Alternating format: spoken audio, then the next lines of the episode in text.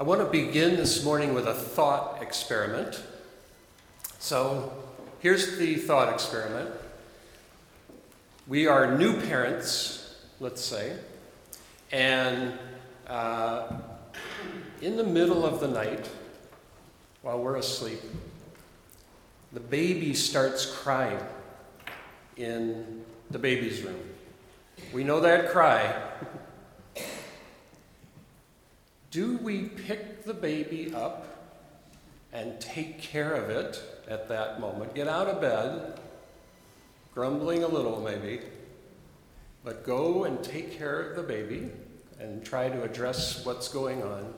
Or do we say to ourselves, well, you know, let the baby cry because it'll learn eventually to go to sleep even in the midst of some discomfort. So that's what the baby needs to learn let it cry. All right, I bet many of you have been in this situation, and I'm not suggesting that everyone would do exactly the same thing every time. But George Lakoff, who wrote this wonderful book, says that how we answer that question says a lot about how we view life. And it says not only a lot about how we view life and family life, but it says a lot about how we approach everything in our life, including social issues and political life and all that stuff. We are in the midst of a very strange year of politics. I have noticed that. I don't know. Have you noticed that? It seems strange to me. And a lot of the strangeness has to do with the election season. And as you already know, there's one particular candidate who has kind of changed the presidential game and how it's played with his totally unusual mode of campaigning. And many people have found that strange and wonder why is it so different and why do certain things work or not work? And I just want to say that I am not here this morning to endorse that candidate. It's not my purpose, although I do want to make a couple comments about him. This is an analytical process. First, let me tell you a story about Mr. Trump, which I think is really interesting, that took place about two or three weeks ago at one of his rallies. He was giving a speech, and a baby started crying. Did you see that? Well, two things happened. The first thing that happened was that Mr. Trump said, Oh, that's fine. Let the baby cry. I love babies. I, it's, it's great. Don't worry about it. It's fine. Just let the baby cry and you know. And then I don't know what the interval was, but I think the baby kept crying for about three or four more minutes and finally said, Get the baby out of here. I was kidding. Get the baby out of here. So actually, he played both cards, didn't he? The most helpful person that I have found personally in my life in understanding the dynamics of the division in our country is Mr. Lakoff. He's a professor of linguistics at the University of California at Berkeley, and he analyzes speech and how speech works and how you convince people of certain things. In his book called Moral Politics, he begins with an analysis of family life. He says, don't start by trying to figure out politics. You can't do that yet. Start with families. And he claims that there are two major kinds of family models. Okay, there's two kinds. And that when you understand those two models of the family, then you start to understand what's going on socially in our culture. That's his thesis. Don't even start with politics, just drive us crazy anyway. So I'm going to tell you a little bit about those two models. The first one is called the strict father model of the family. The strict father model of the family. The strict father model starts with the idea that the world is dangerous. It's a, it's a dangerous world. There are a lot of pitfalls out there.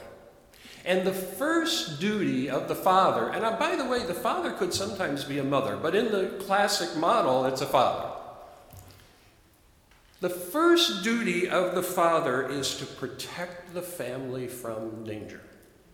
That is the duty that, dare I say, trumps all others. the family must be kept safe. If the, if the children are to survive and grow up to be strong, self sufficient people, then they must learn to obey the rules. Because it is by learning the rules that they will become self sufficient. And so the duty of the father and or mother, but more father, is to set those rules and to state them clearly, make sure they're understood, and to punish the children if they break the rules. Punishment is the way that the children learn to obey and learn how to navigate the difficult world. They learn these rules that have come from the wisdom of the parents that are being transmitted on, and the principal way they're transmitted is through punishment. Punishment is a moral thing to do because it is teaching the children how to survive, literally, how to survive in the world. And the failure to punish is immoral because it abandons the children just to the the whims of life and does not give them the tools that they need to survive. And so the failure to punish is viewed as immorality. So if the rules are set clearly, and if the children learn how to follow the rules, they will become self disciplined, independent adults at the end of childhood. And once they become adults, the parents should leave them alone. In other words, not try to impose rules after that. Then the, the children have become adults themselves, and they have families and they reproduce the situation. But the, the adults should not meddle in the children's lives, I shouldn't tell them what to do after that. All right, there's a lot more detail, but we're going to we're going to move on. And now Lakoff says here's the, here's the analogy that's going to be made that the country is like a family. The country is like a family. So, if the country is like a family, then the right kind. Here we are. Here we are. If the country is like a family, then the right political leader is a strict father. Okay? That would be the conclusion.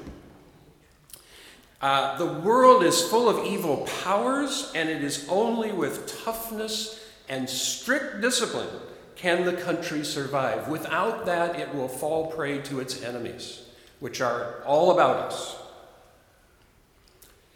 We need to clarify who the enemies are. In the strict father model, good and evil are real.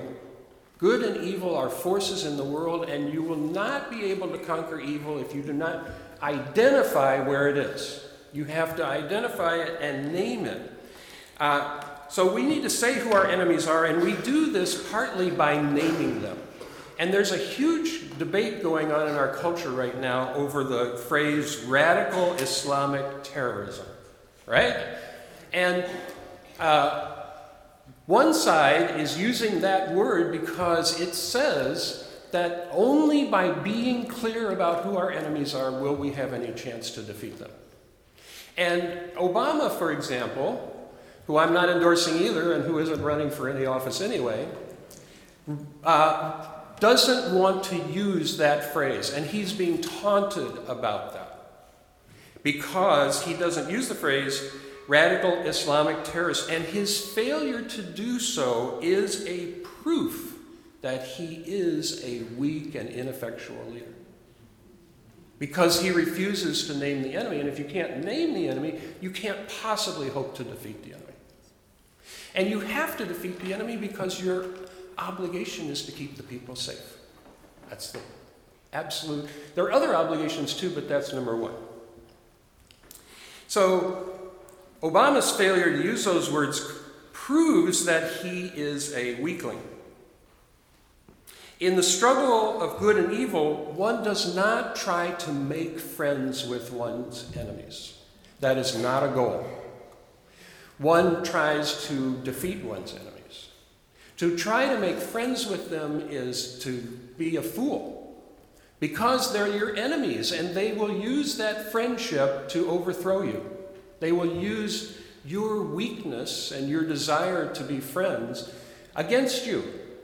And so you don't go and negotiate with your enemies. That's not a wise thing to do. It's a dangerous thing to do. And so that when we negotiate with enemies, we're really opening ourselves up to. And by the way, I hope when you turn on the news, I hope you see some of these things because they're all over the place. Uh, our present administration is living in a complete fantasy world regarding this business of negotiating with our enemies. It's absurdly stupid to do that. In the strict father model, life is organized hierarchically. So the father is the head. Actually, God is the big head. God is the ultimate strict father. So God sets down the rules, right? And if we follow the rules, we're happy and we do well. And if we disobey the rules, we're not. It's just as simple as that. So God is over all.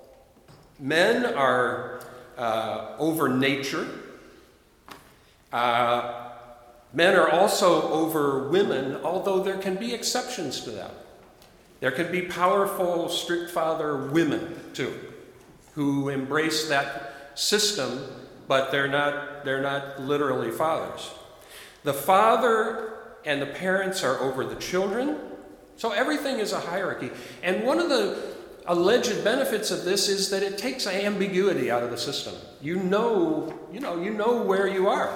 So you, there's, a, there's a clarity in that. Christians are over non Christians in the classic form of this. White people are over non white people. Straight are over gay. Rich are over poor. That's the hierarchy of how it works. And the hierarchy serves to drain the ambiguity out of the system so that it can be clear and you know what you, you know who you have to obey. And that, that's it's just like in the service, people know what rank they are, and you have to obey the people who are higher in rank.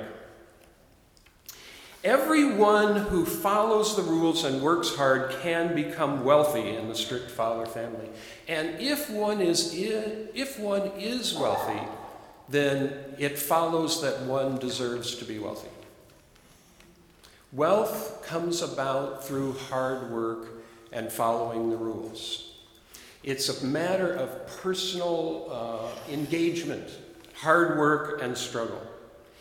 If one is not wealthy, if one is poor, it is a sign of a moral deficiency. Because if you worked hard, you could get rich. So that's a, that's a Calvinist argument, by the way, back from a few hundred years ago. Uh, so that is the argument. Now, of course, we care about people who are in poverty or work having some other struggle, but if we try to help them, it will only make it worse. Because if we help people out of their poverty or whatever their disadvantage might be, we are simply postponing the day when they will develop morally and become strong individuals and solve their own problems, which is what we should wish for everyone in a compassionate way, that everyone could become a strong individual with the right kind of guidance and their problems will be solved. And so it is a horrible mistake to give assistance to people who are, for example, poor. It will prolong their poverty. And even though it might be well intentioned and all of that, it is the wrong thing to do, and it is always the wrong thing to do. And so, if you say, Well, let me tell you what this program does, this program gives lunches, no, doesn't matter. It's always wrong because it undermines the way the universe works. And so it can't, it doesn't matter what the argument is for that program. And so that's why people who make those arguments never win. Do how many times do you see liberals making those arguments and the other person says, "Yeah, you know, now that you say that, I think you're right." That argument doesn't win because it violates the model of reality. No matter what the particulars are. By the way, I'm giving you the oversimplified. It is, it's all much more nuanced, but I'm trying to give you the picture.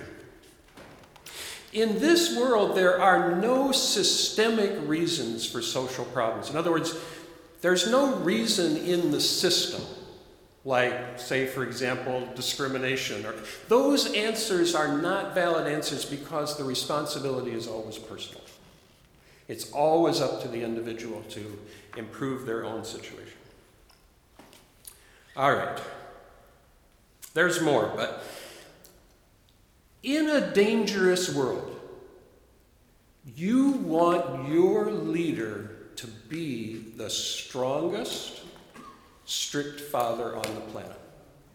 The absolute strongest.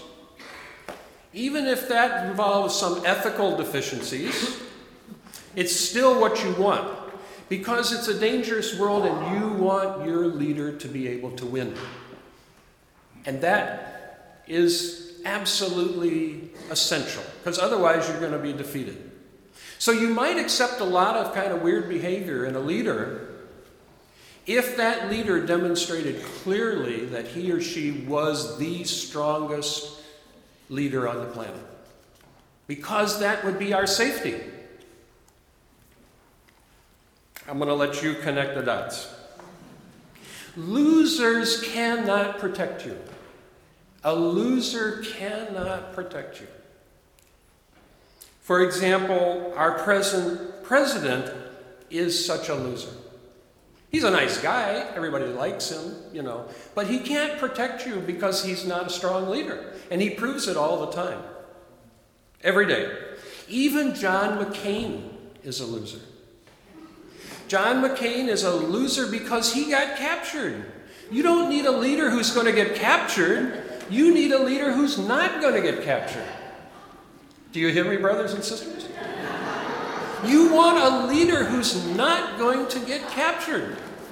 You don't want somebody who, who's going to fall into a POW camp. That's a sign of weakness. You want somebody who wins in every situation. Losers cannot protect you. So, even if someone uh, in, say, political discourse were to insult other people and call them names, uh, der- very derogatory names, very insulting names, that could be good. That could be a good thing because if it shows that that person can win, in any situation, then it demonstrates their power to protect us. Okay? So, those kind of tactics, while they might not be the most wonderful thing in the world, they can demonstrate the potential to be a strong leader. And so they can be affirmed as just something you need to do sometimes to show who's boss. All right. I could go on on this one for a while, but I got to switch over. Are you ready for a different point of view? Yes. All right. Let us turn our attention then to the other basic family model, which Lakoff calls the nurturing parent. You can see already they're a bunch of losers, can't you? you can see this isn't going to work. All right. In the classic uh, family model of a nurturing parent, if there are two parents, they both equally participate, male or female, whatever combination that might be. Those parents participate together in the raising of the family. The main idea in the nurturing parent family is to care for, to be cared for and cared about to have one's needs met in the family, and to live as happily as possible within the constraints of the world, and to have a meaningful life that, where the meaning is created from mutual interaction and care. That's the idea of the nurturing parent family. Kids grow up into being responsible adults through being cared for and respected. Obedience comes from developing the children's love and respect for their parents. So the children naturally obey, not all the time, of course, but they naturally obey their parents uh, because the parents care for them and respect them and, and treat them with love. It does not come about primarily through fear of punishment in the nurturing parent family. Although it doesn't mean that there never could be any punishment, but it's not, pri- it's not primary. Two way communication is valued, and the parents and kids communicate about what is right and wrong. So it's not just that I told you so, but it's this is why we should not hit the cat. And we could talk about that, couldn't we? And we could make some, so we could develop some rules about not hitting the cat based on care and respect. The world does have many dangers, and it's the parents' job to help kids avoid them. There are real dangers out there crime and war and drugs and all those same things are out there, and they're dangers. But there are other kinds of dangers too in the nurturing parent family, like, for example, going in cars without seatbelts is a danger too, or pesticides might be a danger, or diseases, or unscrupulous. Uh, business practices or deceptive people in the world. So these some of these dangers in the world need to be solved by cooperative action of the whole society and not just by our individual. For example, if we think there are pesticides in the water, it's not a, you can't just one person can't go and do that. You have to be able to act together in cooperation with other people in community to solve some of these problems. Part of being a responsible adult in the nurturing parent family is learning to be sensitive to others and wanting to help those in need. If children are going to become nurturing, they must develop this sense too. They have to have a social conscience. So, empathy is a cornerstone of morality in the nurturing parented family. And another cornerstone is fairness. Fairness is a big word in the, in the nurturing parent. It's not a big word in the strict father. Fairness is not one of the highest values in the strict father system, but it is in the nurturing parent. And we should be fair to everyone in that system. So everyone has a right to be treated fairly and equally and have an equal opportunity and have access to the things that are needed to have a good life, have an access to food, for example, and shelter, and education, and medical care, and, and, and equal justice before the law. Everyone should have equal access to those things. All right.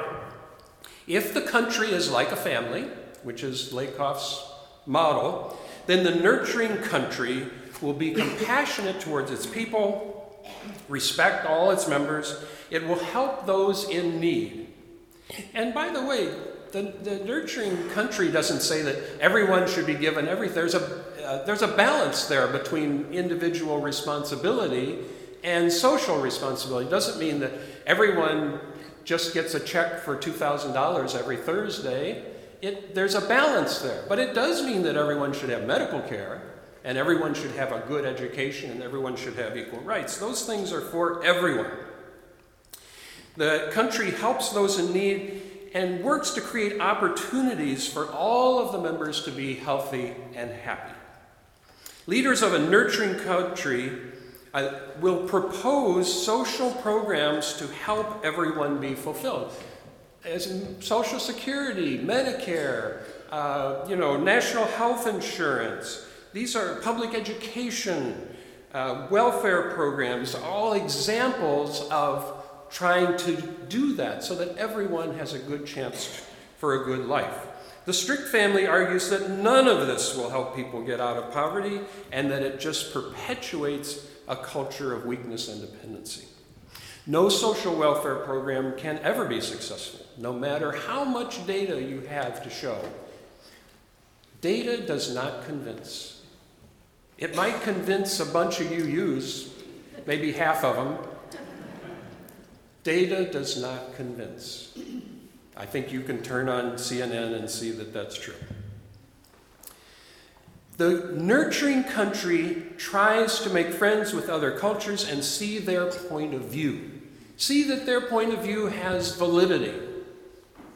The strict father culture argues that to welcome your enemies into your country is foolish beyond all description. It is just the dumbest thing you could do. Why would you do that? And so you develop ways to keep them out if at all possible. And you can use pretty strong measures to do that because if you don't, your country is in danger of falling apart. Okay, are you happy now? I've done sort of an oversimplified picture. Uh, and there are many gradations and combinations. And by the way, if you ever read this book, he analyzes all those gradations. And these are the where the libertarians are different, and this is where the Green Party is different, and these where the communists are different, and they, you know, they are gradations of these basic models. And I must say uh, that this year's Republican nominee is really not a classic conservative. Now, all the classic conservatives are mad at him for the most part. So he's not actually a model of a classic conservative, but I do think he is a model of a strict father frame of mind. I do think that's true. Uh, could there be positive examples of the strict father? Because I, you know, ev- cultural evolution has produced this strict father thing over centuries and centuries, and it has been around for. Are there positive models of the strict father? I think probably the military has a lot of positive models of the strict father. I, I would bet on that. Sometimes there are strict women. You know, the classic. Um, there are movies made about this plot. The classic tough sergeant who just doesn't give anybody any slack whatsoever but, but when they're done, they all come back and say, Thanks, Sarge, you, you made me into a much stronger person, you know? And the sergeant is doing this because he knows those soldiers need to know these skills to survive in the war. I, I think that's, a, that's an example of a positive, strict father.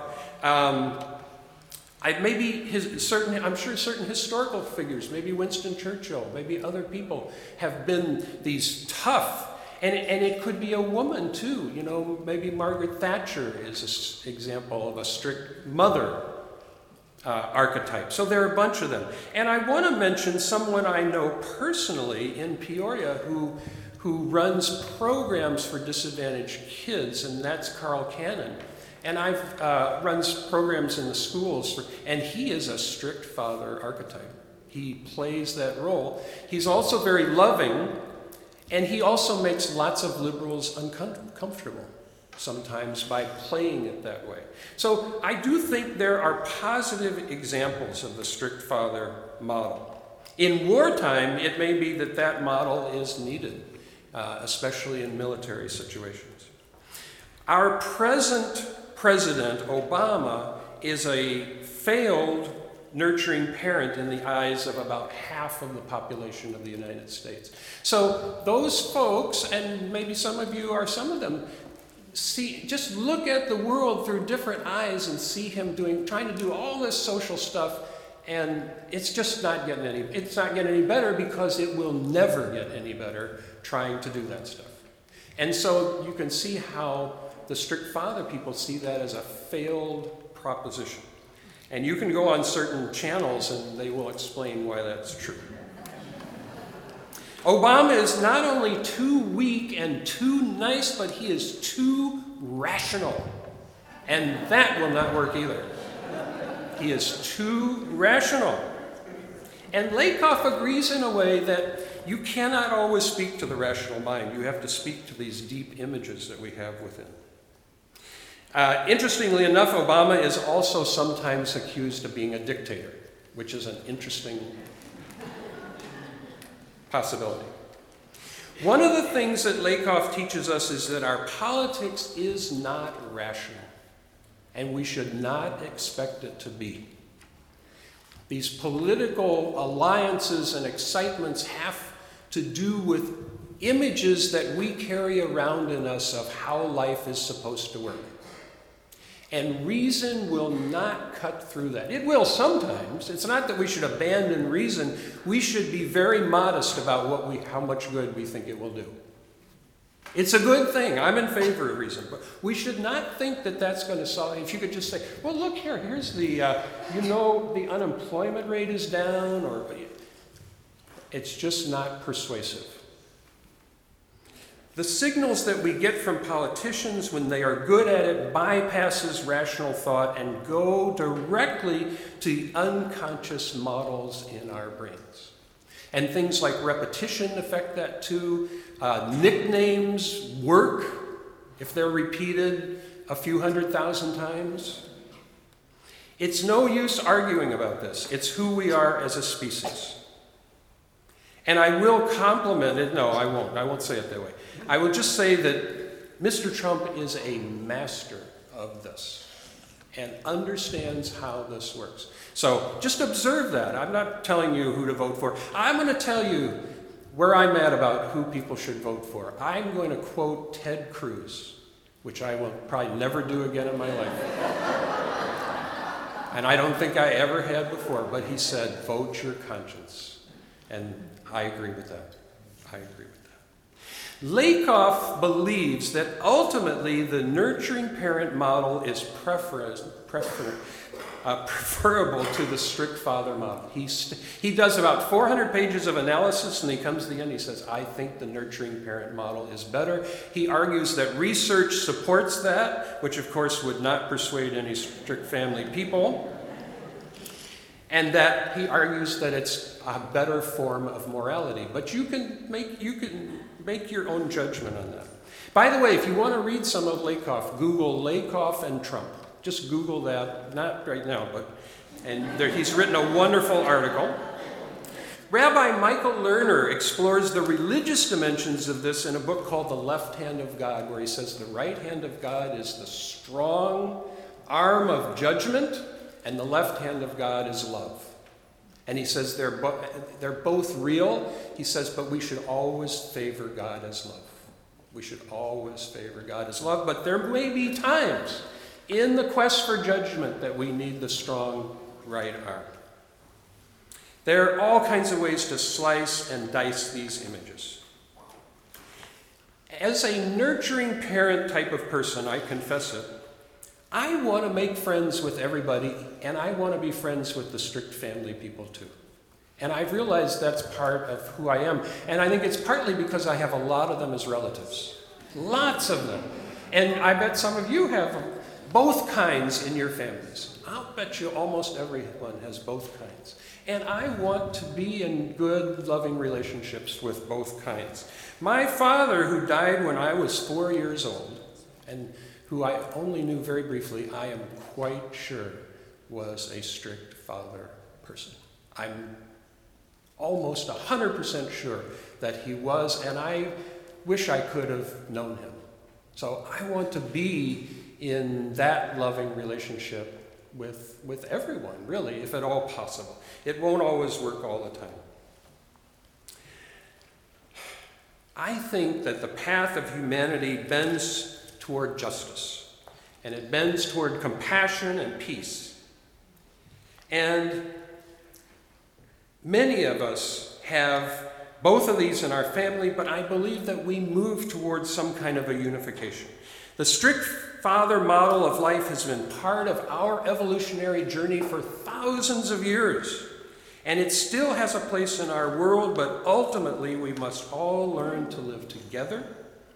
And the harsh categorization of others as enemies will not ultimately make us safe, I don't think. We will have to find a way that is inclusive, that respects others, that works for peace. And on the way, many voices will need to be heard. All the voices will need to be heard, including those we disagree with.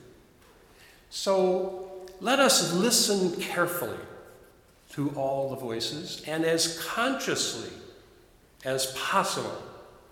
And then let us follow the clearest voice that we hear, the one that speaks the deepest truth to us and offers us the greatest hope.